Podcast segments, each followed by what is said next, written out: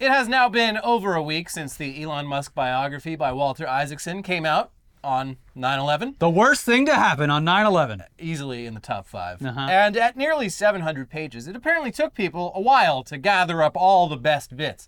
So even though we talked about that damn book a bunch last week, there's still meat on that bone. You can get a nice little soup going. Get a stew going. Yeah. And thankfully, while the stuff we talked about last week was kind of funny and also kind of deadly serious, this stuff is pretty much 100% funny. Cool. So let's start with Cyberpunk 2077. The greatest game of all time? Well, I hear it's actually pretty good. They've done the new update's supposed to be really good. And it's got Idris Elba coming. But this is a game that came out all the way back in 2020, which feels like a long time ago, mm-hmm. but it's still more recent than when the yet-to-be-released Tesla Cybertruck was announced. So just put that in time perspective there.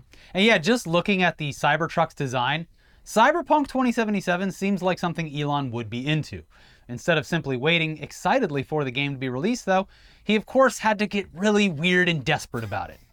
His girlfriend at the time, Grimes, actually voices a side quest character in the game, and apparently Elon was seething with jealousy over this, to the point that he randomly showed up at one of Grimes' voice recording sessions with a gun, demanding to be put in the game. Okay. But don't worry, it's actually lamer than it sounds. Yeah. Here's from the book. When Grimes was doing the voice recordings for the cyborg pop star she played in the video game Cyberpunk 2077, he showed up at the studio wielding a 200-year-old gun and insisted that they give him a cameo. The studio guys were like sweating, Grimes says. Adds Musk, I told them that I was armed but not dangerous. They relented. The cybernetic implants in the game were a sci-fi version of what he was doing at Neuralink. It hit close to home, he says. Okay, so pretty weird, but it gets even funnier when you look into exactly how he was incorporated into the game. Basically, if you choose the corpo backstory for your character at the beginning of the game, you start off in a bathroom in a fancy office building, puking into the sink. And while you're puking, an awkward guy in a suit with an eerily familiar face enters the bathroom, looks at you briefly, and then goes into the stall to take a shit. Now, it's never been officially confirmed that this is Elon's cameo, but if he did, in fact, secure a cameo with a flintlock pistol, this is it. Meanwhile, Grimes... Obligation fulfilled. Yeah, thanks, everyone. And by the way, when we said the right to bear arms, this is what they meant. That's true. Yeah. That is true. Meanwhile, Grimes' pop star character in the game does have a rich dickhead boyfriend that you're sent to spy on, and while he's definitely not modeled after Elon, you do end up dumping his dead body into a garbage chute. So... guy who takes a shit in the bathroom versus guy who gets dumped in a garbage chute. Yeah, we are getting some indications about how the developers of Cyberpunk felt about Elon and his desperate attempt to be put into the game. Are you sure you want to be involved in this dystopian cyberpunk reality? Well, to him, it's not a dystopia. No, this is everything's great. Although, you would assume he would not want to be involved at all because of all of the controversy surrounding the game in the early... lead up to it with the gender ambiguity. Well, that was before his daughter was turned into a communist by the LA school system. Oh, yeah. So, different times, I guess. Also, I mean, if he had known about the gender stuff, he probably would have slowly backed out the door and went and tweeted something about how... turn me into one of the character's penises. Cyberpunk's gone woke, even though, like, that kind of... I mean, if any genre of science fiction is going to have, like, trans shit in it, it's going to be the genre where people can, like, just completely swap out, like, entire body parts and shit. Mm-hmm. Like, come on, Elon. But yeah, speaking of cyber, here's a fun excerpt about how the Cybertruck came to be. Every time someone would point to a picture that was more conventional, Musk would push back and point to the car from the video game Halo, or in the trailer for the forthcoming game Cyberpunk 2077, or from Ridley Scott's movie Blade Runner. His son, Saxon, who is autistic, had recently asked an offbeat question that resonated. Why doesn't the future look like the future? Musk would quote Saxon's question repeatedly. As he said to the design team that Friday, I want the future to look like the future. There were a few dissenting voices suggesting that something too futuristic would not sell. After all, this was a pickup truck. I don't care if no one buys it, he said at the end of the session. We're not doing a traditional boring truck. We can always do that later. I want to build something that's cool. Like, don't resist me. It became known as the Cybertruck. A majority of the people in the studio hated it, said von Holzhausen. They were like, you can't be serious. They didn't want to have anything to do with it. It was just too weird. Some of the engineers started working secretly on an alternative version. I'd love to see that, the alternative Tesla truck. Yeah, ready to go at any time, presumably when the Cybertruck inevitably fails safety tests or anything else. Which, again, Yeah, TikTok! It's supposed to be publicly released very soon. Haven't heard anything about it actually even attempting to pass the rigorous government-regulated, sanctioned tests that all cars in this country are required to pass. These Cybertrucks are going to end up on a battlefield somewhere. Like, except no, all the trucks that ended up on battlefields in the Middle East were like highly dependable Toyota trucks from like the late 90s. Yeah. Like the ones that were like literally indestructible. Yeah. They'll never break down. Cybertruck can barely like get up on a fucking curb. You don't want to take this thing out into battle. Exactly. It's going to get stuck in a pothole. Yeah. Well, this is funny for multiple reasons. It also lines up with other stuff that we've talked about recently regarding the Cybertruck. For starters, the idea of what the future looks like has always been very much rooted in the present day. And both Cyberpunk 2077 and the Cybertruck are based on a version of the future that's rooted in the world of the 70s and 80s, when stuff like Neuromancer, Akira, Blade Runner, etc. all came out. It's also absolutely not a positive vision of the future. But as we saw with the metaverse, apparently everyone in tech who loves the cyberpunk genre completely missed the whole hellish dystopia aspect. Secondly, it's wild that Elon apparently has no concept of form following function, an important fundamental design principle for the last 100+ years. Basically, what a product looks like should be primarily influenced by what it does and what current manufacturing processes are capable of. It's a principle that, when taken to an extreme, can definitely be bland and hideous, but if your engineers are telling you your truck design will be difficult and expensive to make, and won't be good at doing truck things, and won't appeal to people who buy trucks to do truck things, it's wild to just, tell those people to shut up because all you care about is aesthetics. Yeah, and in recent weeks, we saw just, like, people in the car industry just like, no, the manufacturing this thing is going to be a pain in the ass, using stainless steel in this way, big problem, using like these flat surfaces. There's a reason you don't see that in cars. These things are gonna get warped to shit and back. Yeah. And yeah, it's just, this is the reason why concept cars, which every car company shows off in Detroit every fucking year, there's a reason why those aren't production cars. Yeah. Because they're designing for looks entirely. Yeah. And when you're actually designing a car that needs to like function on the road and be safe and be reliable, like there are visual, the aesthetics of it follow the actual function of it. This is like the same way like people are like, why don't buildings look as cool as they used to? And it's like, well, the way that buildings are made changed. Yes. And yes, in the middle of the 20th century, the result was god-awful, just the ugliest shit you've ever seen. Mm-hmm. But yeah, there's a reason we stopped, people aren't building new houses out of like fucking stone or making like craftsman homes out of wood. And buildings are starting to look cool again. Well, yeah, there's always been good architecture that actually takes the new construction principles and applies them in a good way.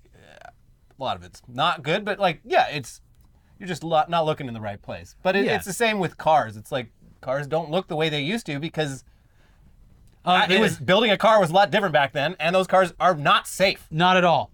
The other thing about the Cybertruck is currently, and because the look of the Tesla has not changed in a very long time. It's kind of dated at this point. You have to kind of give people the benefit of the doubt that are driving them and be like, okay, yes, the CEO is a complete psychopath who seems to really...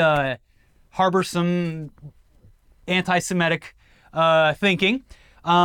Probably not a car company you'd like to represent publicly, but yeah, benefit of the doubt, you might have bought that years ago because we don't know it. They all look the same. Yeah. Now, when you see a Cybertruck rolling down the road... this person made a decision in the year 2023. Yeah, based on all the information available, including how impractical this truck is, and still decided to take delivery on it. So no, I will stick my hand out the window and go, thumbs down, sir. Yeah. So I look forward to seeing how that turns out.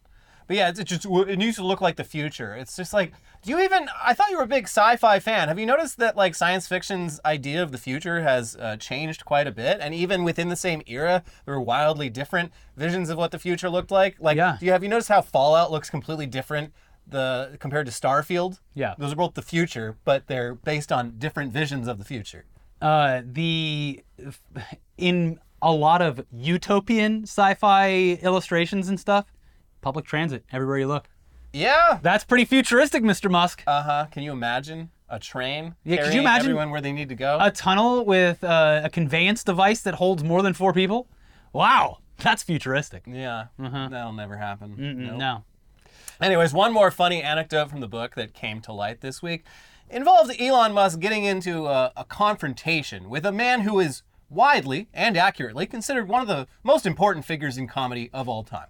He's also a guy whose comedy mainly revolves around uncomfortable confrontations. So it's kind of perfect that Larry David, creator of Seinfeld and Curb Your Enthusiasm, decided to make a high-profile wedding reception extremely awkward by yelling at Elon Musk about his politics. Here's Insider. Comedian Larry David once confronted Elon Musk at a wedding about his support for the Republican Party and had some harsh words for the Tesla CEO. The exchange was first detailed in Walter Isaacson's new biography on the billionaire. Isaacson wrote that the Curb Your Enthusiasm creator seemed to be fuming when he sat down at a table with Musk at the wedding reception for Endeavor CEO Ari Emanuel in May 2022. "Do you want to just murder kids in schools?" David said. Isaacson wrote that Musk was baffled and annoyed by the question and said he's anti-kid murder. It continues, "Then how could you vote Republican?" David said. The comedian later told Isaacson that Musk's negative posts on X, formerly known as Twitter, about the Democratic Party were sticking in my craw. The wedding took place only a few short days after the school shooting in Uvalde, Texas, in which 19 children and 2 teachers died. "Even if Uvalde never happened, I probably would have brought it up because I was angry and offended," David told Isaacson. Representatives for David confirmed to Insider that he made the comments to Musk. Emanuel and Musk did not respond to a request for comment ahead of publication. The comedian's dig came after Musk said in a May 2022 social media post that the Democratic Party has become the party of division and hate, so I can no longer support them and will vote Republican.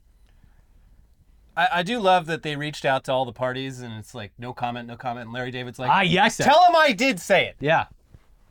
That's so Larry. Yeah, and it's...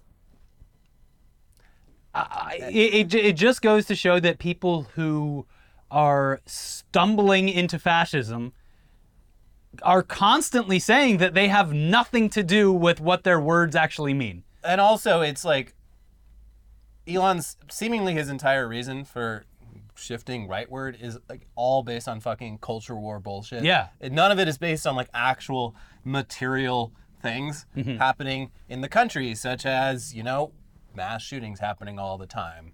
And so good for you, Larry David. He's just mad that he can't say the hard R word. Which one? I'm not going to say it. The one that starts with R or the one that ends with R? It starts with it. Oh, okay. Yeah. But yeah, this is a constant where people are like, well, if that's what you want to take out of what I said, well, I guess, you're entitled to your opinion. It's like, no, you're giving an opinion publicly as a very public figure with millions of followers that is directly in line with the Republican Party line. Yeah. You're endorsing a political party right after a just horrific mass shooting, a political party that their official position on the matter is we can't do anything about it. Yeah, thoughts and prayers. All right, on to the next one. Well, yeah, It's frustrating, yeah. What's extra funny about this and makes it even more of like a real-life Curb Your Enthusiasm scene is that Larry David actually officiated this wedding. Okay. So he's apparently, I guess he's pretty tight with Ari Emanuel and probably killed it up there on the altar. You would assume. Probably did a great job. Mm-hmm. But Elon Musk is also a friend of Ari Emanuel. He sold Emanuel one of Tesla's first Roadsters and was photographed looking like a beached beluga whale on Ari Emanuel's yacht last year. Yeah, that's where those pictures are from. The one where he looks like the guy that can survive any car crash. What's his name? Graham. Graham, yes. So yeah, a very awkward scene all around.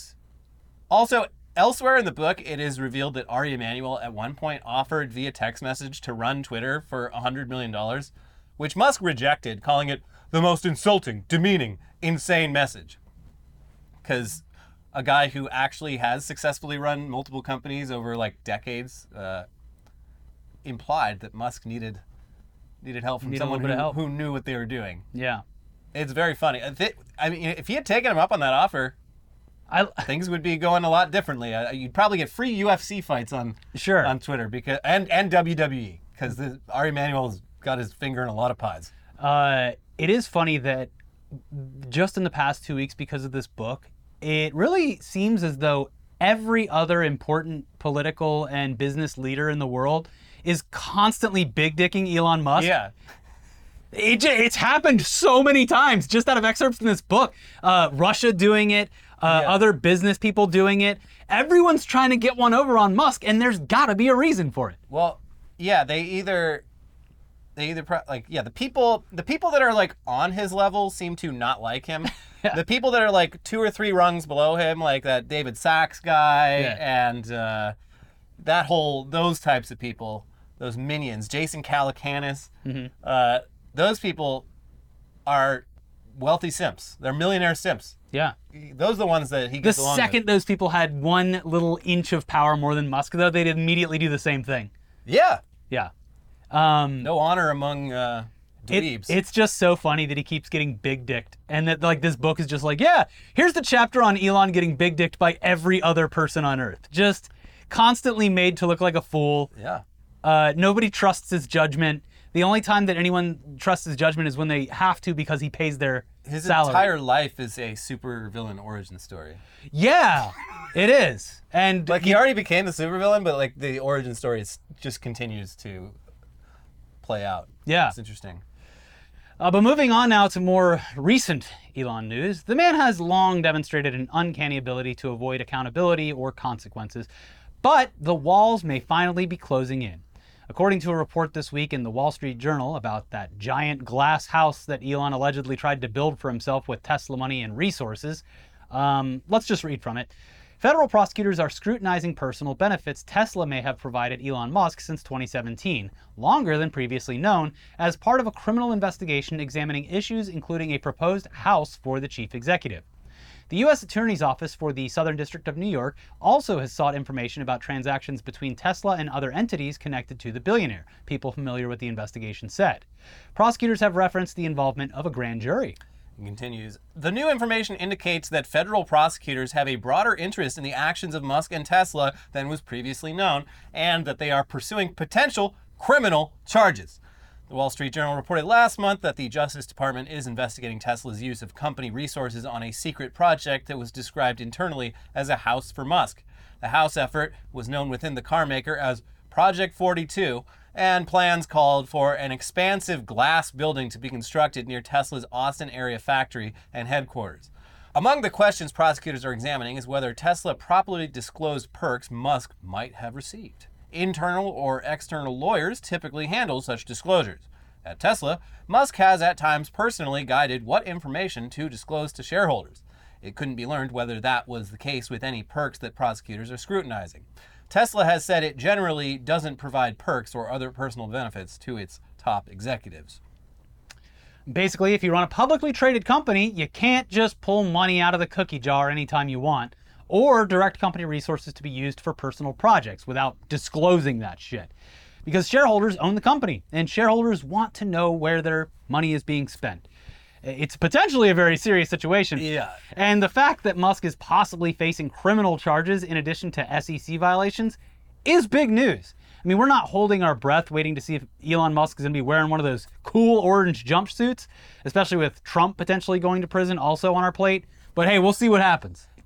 Yeah, it's pretty sketchy too. They go into more detail, and it's like people within Tesla are like, who are we giving all this glass to? And it's like some like weird holding company name, and you look it up, and it's like in the corporate documentation, it's being run by like the guy that runs Elon's like personal home office and shit. So he was like deceiving people within his own company. If you were a shareholder or a worker at the company, you would look at this and go, there's no way that Elon Musk is building a glass house for himself. Yeah. That would be too on the nose.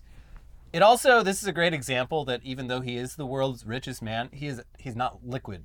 at all. Yeah, no, he needs to borrow money all the time. If he wants to build a sick, like, billionaire house, like, he does not have the money for that. No, and the other option is selling off his shares in Tesla, which shareholders also don't like. Yeah, I mean, he does it, like, once a year. He just, like, offloads, like, $1 billion in shares and is like, oh, yeah, but... I need some cash. It's not a, you know, just... Also that rich, like, lots of money can't buy taste.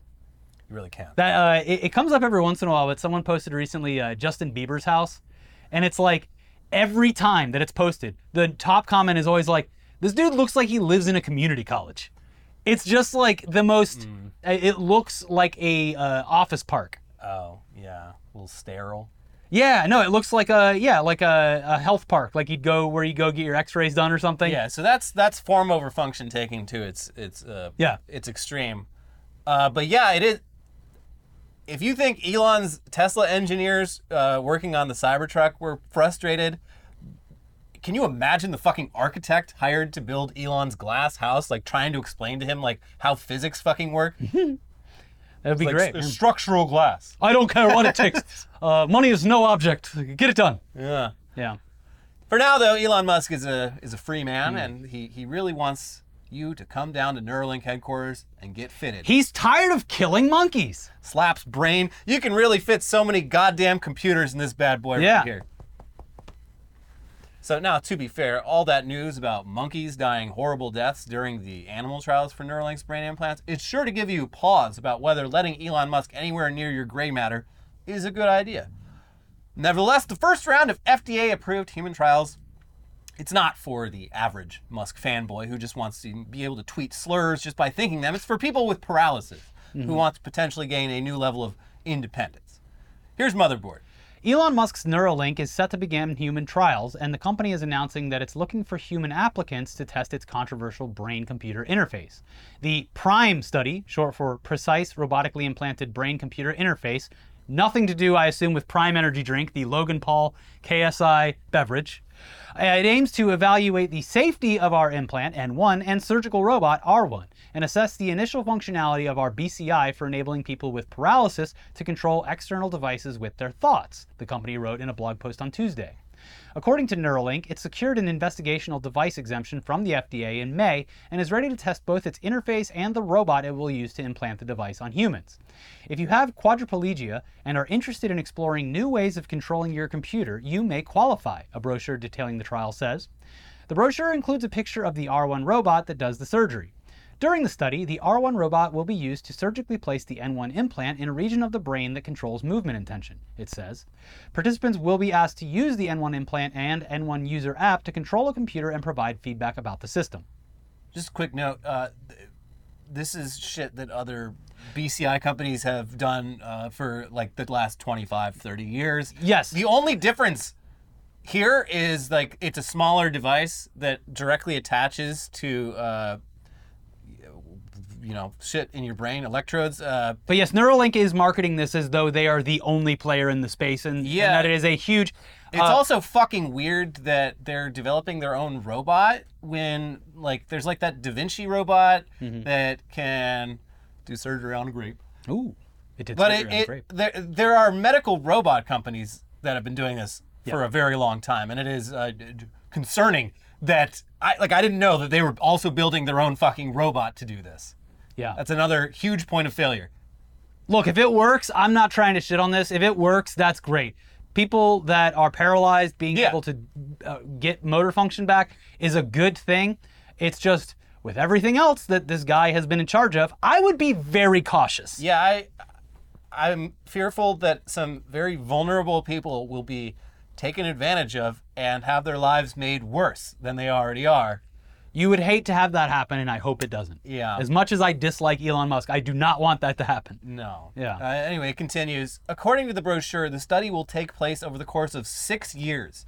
The initial period involves 9 at-home visits spaced out over 18 months. The pitch is that an app will translate the user's thoughts into actions on a computer. Once surgically placed, the N1 implant is cosmetically invisible, the brochure says. It records and transmits brain activity with the goal of enabling you to control a computer. The N1 implant records neural activity through 1,024 electrodes distributed across 64 threads, each thinner than a human hair. Before these human trials, Neuralink conducted tests on monkeys. In 2021, the company shared a video of one of the monkeys allegedly controlling the video game Pong with its mind. Even if Musk's company truly succeeded, it may have come at a terrible cost. Reports from the trial have been grim, and U.S. federal investigators launched an investigation into animal cruelty in 2021. It's still ongoing. And yeah, about those animal cruelty allegations, this week Wired published a piece detailing the actual veterinary records of what happened, and it's bad. We're going to read a bit from this, but if stories about lab animals dying is in upsetting ways is not something that you want to experience, just skip to the next chapter of the video. Okay, here we go. UC Davis veterinary records cited by the Physicians Committee, which Wired also obtained through a subsequent California Public Records request, chronicle a battery of complications that developed following procedures involving electrodes being surgically implanted into monkeys' brains. The complications included bloody diarrhea, partial paralysis, and cerebral edema, a condition colloquially known as brain swelling.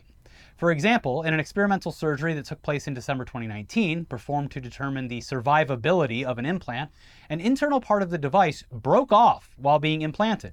Overnight, researchers observed the monkey, identified only as Animal 20 by UC Davis, scratching at the surgical site, which emitted a bloody discharge, and yanking on a connector that eventually dislodged part of the device.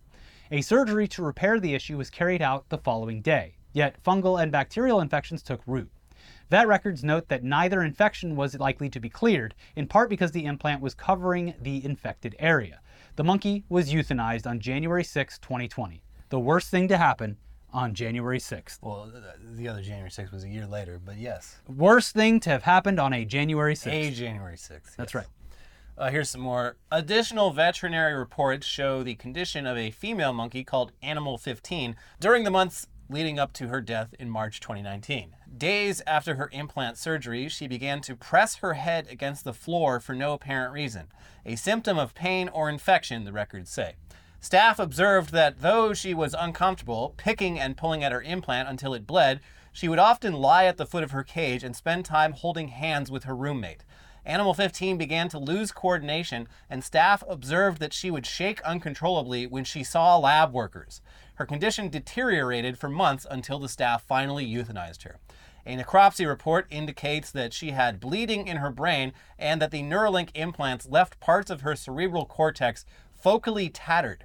Yet another monkey, Animal 22, was euthanized in March 2020 after his cranial implant became loose. A necropsy report revealed that two of the screws securing the implant to the skull loosened to the extent that they could easily be lifted out. The necropsy for Animal 22 clearly states that the failure of this implant can be considered purely mechanical and not exacerbated by infection. If true, this would appear to directly contradict Musk's statements that no monkeys died as a result of Neuralink's chips. And they also quote a former Neuralink employee who calls bullshit on Musk's claims that all of Neuralink's animal subjects were already terminally ill before testing, saying it's ridiculous, if not a straight fabrication, because up to a year's worth of behavioral training was required before any testing could actually begin. Yeah, I haven't seen this confirmed, but I've seen comments from other people in the lab testing space who the results won't be good because if they're actually terminally ill. Yeah, it would not make any sense, but there's a theory that so when animals go into a study like this, they're labeled terminal animals when the plan all along is that they will be euthanized at the end of testing. So they believe that Elon saw that terminal monkeys and just assume that meant they're terminally ill. They all have cancer. Yeah, and not that it means that they'll all be euthanized at the end of testing. Yes. And is just saying that with authority, like he does with so many other things. The science understander has logged on. Yeah. And even at face value, like we went out and found a bunch of terminally ill monkeys is so... Yeah, it doesn't make any fucking sense. No, especially like if you're doing animal testing for something that's going to help mankind or, whatever...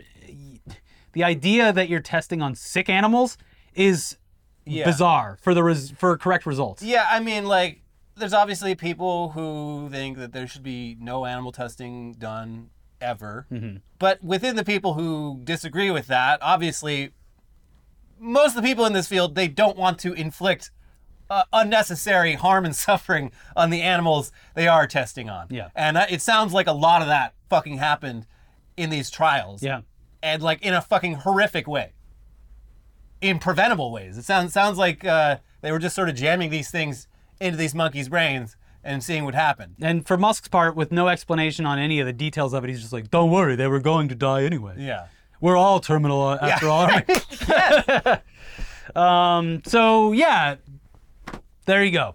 Anyways, these records were given to the SEC by an animal rights group who believe they constitute securities fraud when compared to Elon's public statements on the matter. So that's yet another completely unrelated potential SEC matter on Elon's plate. And a lot of this, everything we've talked about today leading up until this point, is a perfect explanation of why Elon Musk has been so determined to lean into the right-wing politics field. Oh, because the persecution is like, oh, they're targeting me because I'm exposing the truth. And the Russell Brand defense. And that the Conservative Party is way more lax on regulations and That's things true. Like that. Yeah. So he'll be able to, let's just be honest, the Conservative Party doesn't give a fuck about animal rights, so like this would go away pretty quickly. And a lot of other things would probably go away too, because financial fraud, not very high on their list of priorities. In fact, a lot of them participate in that, so... Also, fuck it, get rid of the FDA. If you want a brain implant, come on down. It's me, Elon, what's the worst that could happen? I mean, all indications seem to be pointing towards that. Like, he just wants to get away with whatever he wants, and to do that, it's going to be a lot harder if there's liberal politicians in office. Damn regulations. Yeah. Anyways, we got some more news coming up in the non-Elon half. But first, this episode is sponsored by Stitch Fix. Have you been living in the same shorts and t-shirt all summer? Yes. John Fetterman? Ready up your wardrobe game, but don't know where to start or even what size you are at some of the trendy online shops. Well, it's time to get yourself a Stitch Fix stylist. Mm-hmm. Stitch Fix is an easy way to get clothes that fit you without having to endlessly browse through options or spend outside your budget. Think of them as your style partners. Your stylist will learn about your tastes and collaborate with you on looks that you'll love without breaking the bank. With your choices in mind and a wide range of sizes available, from extra small to triple XL, they'll find your perfect fit and send you clothes hand-picked just for you. They have over 1,000 brands and styles and do the work of choosing the best options for you. Susan Collins? Sorry, no bikini. They'll even show you how to wear head-to-toe outfits so you can just get dressed and go. And if you don't love something, just send it back. Shipping, returns, and exchanges are always free. In our experience, Stitch Fix is just about the easiest possible way to add a couple new items to your wardrobe a few times a year. A lot of times, you'll even end up with something you love that you never would have even tried on at the store. I'm wearing Stitch Fix shoes and Stitch Fix sweatpants right now. Mm-hmm. He looks great, folks. Thank you, Stitch Fix, and thank you, Ricky. They just get me, and they'll get you too. Try today at stitchfix.com/newsday, and you'll get 25% off when you keep everything in your fix. That's stitchfix.com/newsday. stitchfix.com/newsday. This episode is also sponsored by Mint Mobile. From the gas pump to the grocery store, your utility bills, and your favorite streaming services, inflation is everywhere. Seriously, make it stop. Thankfully, there's one company out there that is giving you a much-needed break. It's Mint Mobile. As the first company to sell premium wireless service online only, Mint Mobile lets you order from home and save a ton, with phone plans starting at just $15 a month. For people looking for extra savings this year, Mint Mobile offers premium wireless for just $15 a month. By going online only and eliminating the traditional costs of retail, Mint Mobile passes significant savings on to you. All plans come with unlimited talk and text, plus high-speed data delivered on the nation's largest 5G network. Use your own phone with any Mint Mobile plan and keep your same phone number along with all your existing contacts. Switch to Mint Mobile and get premium wireless service starting at just $15 a month. To get your new wireless plan for just $15 a month and get the plan shipped to your door for free, go to mintmobile.com/newsday. That is mintmobile.com/newsday. Cut your wireless bill to $15 a month at mintmobile.com/newsday. All right, just a bit more news for you today, starting with yet another AI plagiarism lawsuit with some big names attached. As you know, these large language models like ChatGPT, they didn't just learn to answer questions all on their own. They were trained, and the methods of how they were trained sound a lot like copyright violation, especially to the copyright holders themselves. Instead of using only public domain text or, I don't know, asking for permission, companies like OpenAI just fed gigabytes of data into their LLMs, scraped from all over the web, including, allegedly, pirate libraries containing books that were illegally uploaded to the internet. And the authors of these books are not happy about that, not only for the copyright infringement, but also because LLMs directly threaten to replace human writers. Mm-hmm. They're stealing my shit and using it to replace me. Yeah. So here's The Verge. More authors sued OpenAI for copyright infringement, joining other writers in pursuing legal action against generative AI companies for using their books to train AI models. The Authors Guild and 17 well-known authors like Jonathan Franzen, John Grisham, George R.R. Martin, and Jodi Picoult filed the lawsuit in the Southern District of New York. The plaintiffs hope to get the filing classified as a class action. According to the complaint, OpenAI copied plaintiffs' works wholesale without permission or consideration and fed the copyrighted materials into large language models. These authors' livelihoods derive from the works they create, but the defendants' LLMs endanger fiction writers' ability to make a living in that the LLMs allow anyone to generate, automatically and freely or very cheaply, text that they would otherwise pay writers to create, the lawsuit said. The authors added that OpenAI's LLMs could result in derivative work that is based on, mimics, summarizes, or paraphrases their books, which could harm their market. OpenAI, the complaint said, could have trained GPT on works in the public domain instead of pulling in copyrighted material without paying a licensing fee. Oh, but then it wouldn't have been as good. It would have sounded all old-timey. They would, instead of saying, hey, they'd go, hark! I would actually love to see an LLM trained entirely on newspaper scans from the early 20th century. Headline, the year is 1912. Yeah. The Titanic has hit an iceberg. That would be infinitely more interesting. Yeah. But no. John Jacob Astor perishes in the cold depths of the Atlantic. Tell me about the Titanic. So yeah, these are some very deep-pocketed authors we're talking about here. John Grisham and George R.R. Martin. I feel like they could bankroll a lawsuit for a very long time. And George R.R. Martin's got nothing but time. He ain't writing. Yeah, he's not busy with anything important at the moment. Mm-mm. No. So yeah, they definitely have the financial resources to keep OpenAI tied up in legal proceedings for a while. And this is, of course, just one of many lawsuits currently in the pipeline against AI companies, all of which have the potential to set exciting new legal precedents, since this is pretty uncharted territory that doesn't perfectly line up with how copyright law has ever historically worked. So there's a lot of groundbreaking litigation on the horizon. Very exciting, or scary, I don't know. But let's move on now from this year's hot legally dubious tech to the hot legally dubious tech of years past.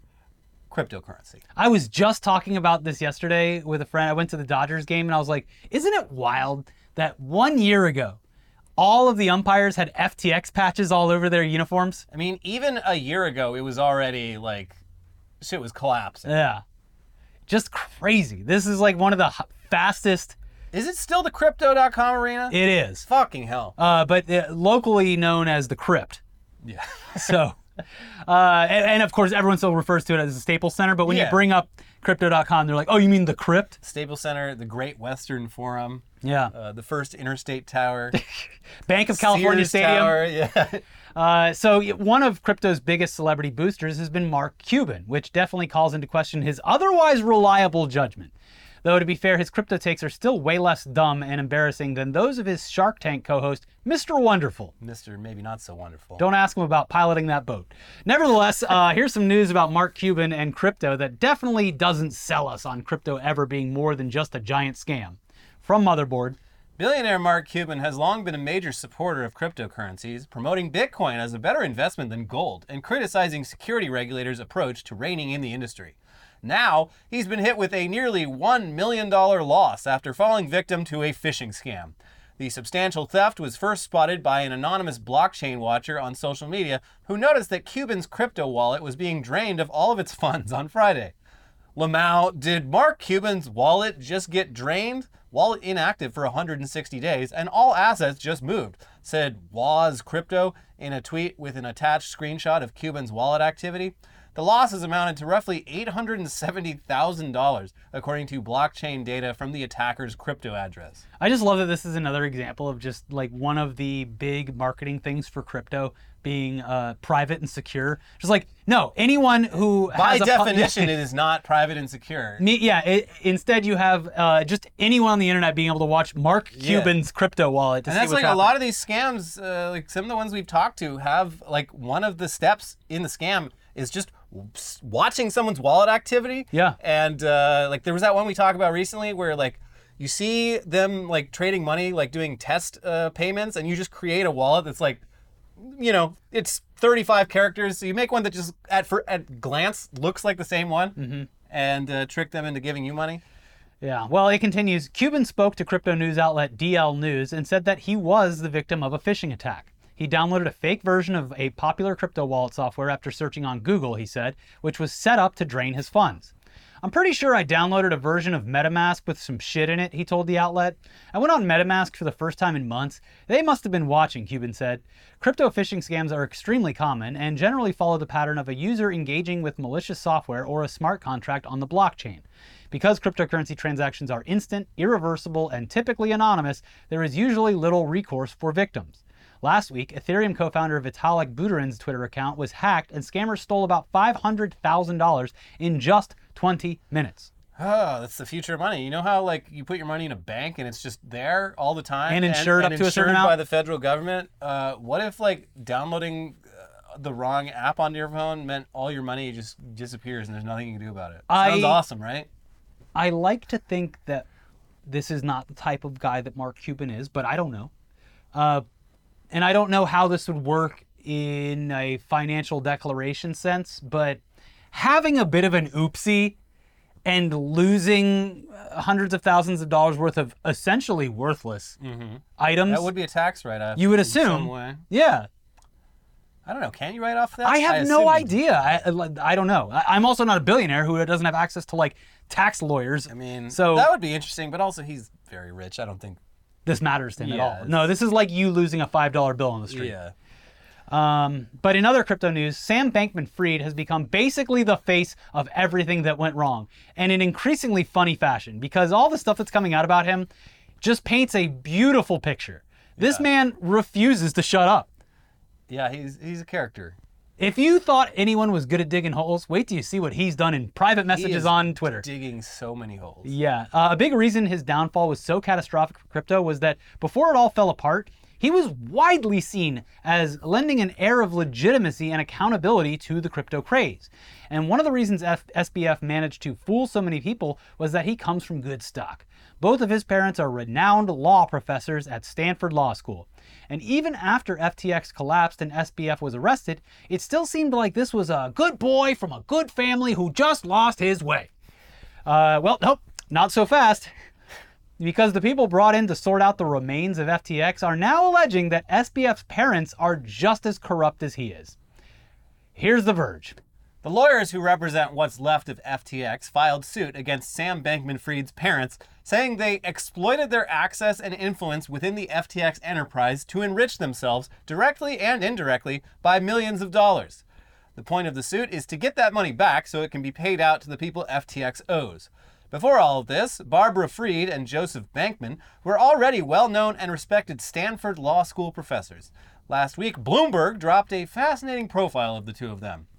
And they then go on to list some of the ways that Professors Bankman and Fried spent their sons' company's money on themselves. According to an expense report, Bankman got $1,200 per night hotels for himself and plane tickets and tickets to the Formula One Grand Prix in France, what he called a free trip to France, for a student at Stanford Law School who later became outside counsel to FTX. Bankman also got a $200,000 annual salary per his instruction to an FTX employee. I am no longer getting paid by Stanford because I'm on leave, so you should have me on salary starting December 1st. That salary wasn't enough. Bankman complained that he was supposed to be getting $1 million a year starting in December. So that would be a bit more than $80,000 a month gross. And then whines to his son about it. Sam Bankman-Fried gave his parents $10 million in funds originating from Alameda Limited after Bankman's complaint. They also got a $16.4 million property in the Bahamas paid for with funds ultimately provided by FTX trading. Bankman then emailed Ryan Salami. Ryan Salami! If you got a goofy last name, you should probably not get involved in crimes. Ryan Salami. Slimy Salami. Or Salome, I don't know. Ryan Salami. Bankman then emailed Ryan Salami, he's delicious, saying, we are hoping you can come to celebrate the house you helped us buy / move into. I love the self-awareness. Like, you paid for this house for us. Hey, Ryan Salami, are you going to bring a charcuterie board? Hey, got just the knife. It continues, FTX paid for furnishing for the residents also. At least 8 vases and 5 rugs, one of which was a Persian hand-knotted rug costing more than $2,500. FTX paid $90,000 for a variety of expenses on the property, including cleaning and landscaping. There's no record of FTX being reimbursed, the filing notes. Bankman got to meet Larry David at his own request by playing a cameo role in the FTX commercial. Quote, okay, I'm not a star fucker and don't really care about meeting, say, Tom Brady, but Larry David, he wrote. Larry David pops up 2 times in this fucking episode for 2 completely separate reasons. Yeah. Interesting. Bankman also channeled $5.5 million in donations to Stanford University, donations that did not benefit the FTX group and instead amounted to naked self-dealing by Bankman, who sought to curry favor with and enrich his employer at the FTX group's expense. Fried sought donations for her political group, Mind the Gap, while trying to obscure the source of the funds, the filing alleges. Fried knowingly aided and abetted Bankman-Fried's, Singh's, and potentially other FTX insiders' breaches of fiduciary duties in connection with these offenses, including Singh's $1 million contribution to MTG in April 2021, originating from Alameda. So, wow, I guess a lot of self-dealing. The apple does, in fact, fall directly below the tree. The entire family's reputation and prestige, cultivated over several decades, has collapsed, all thanks to a couple years living high on the hog off other people's money. And depending on how this goes, not only could SBF end up spending the rest of his life in prison, his parents could lose just about all their credibility in the legal field. You're elite expert lawyers. You can't just claim you didn't know what was going on. Yeah. Oh, I didn't know I couldn't do that. Oh, really? Because, like, you're a Stanford law professor. You've taught law at Stanford for, like, 30 years. You wrote the book on this.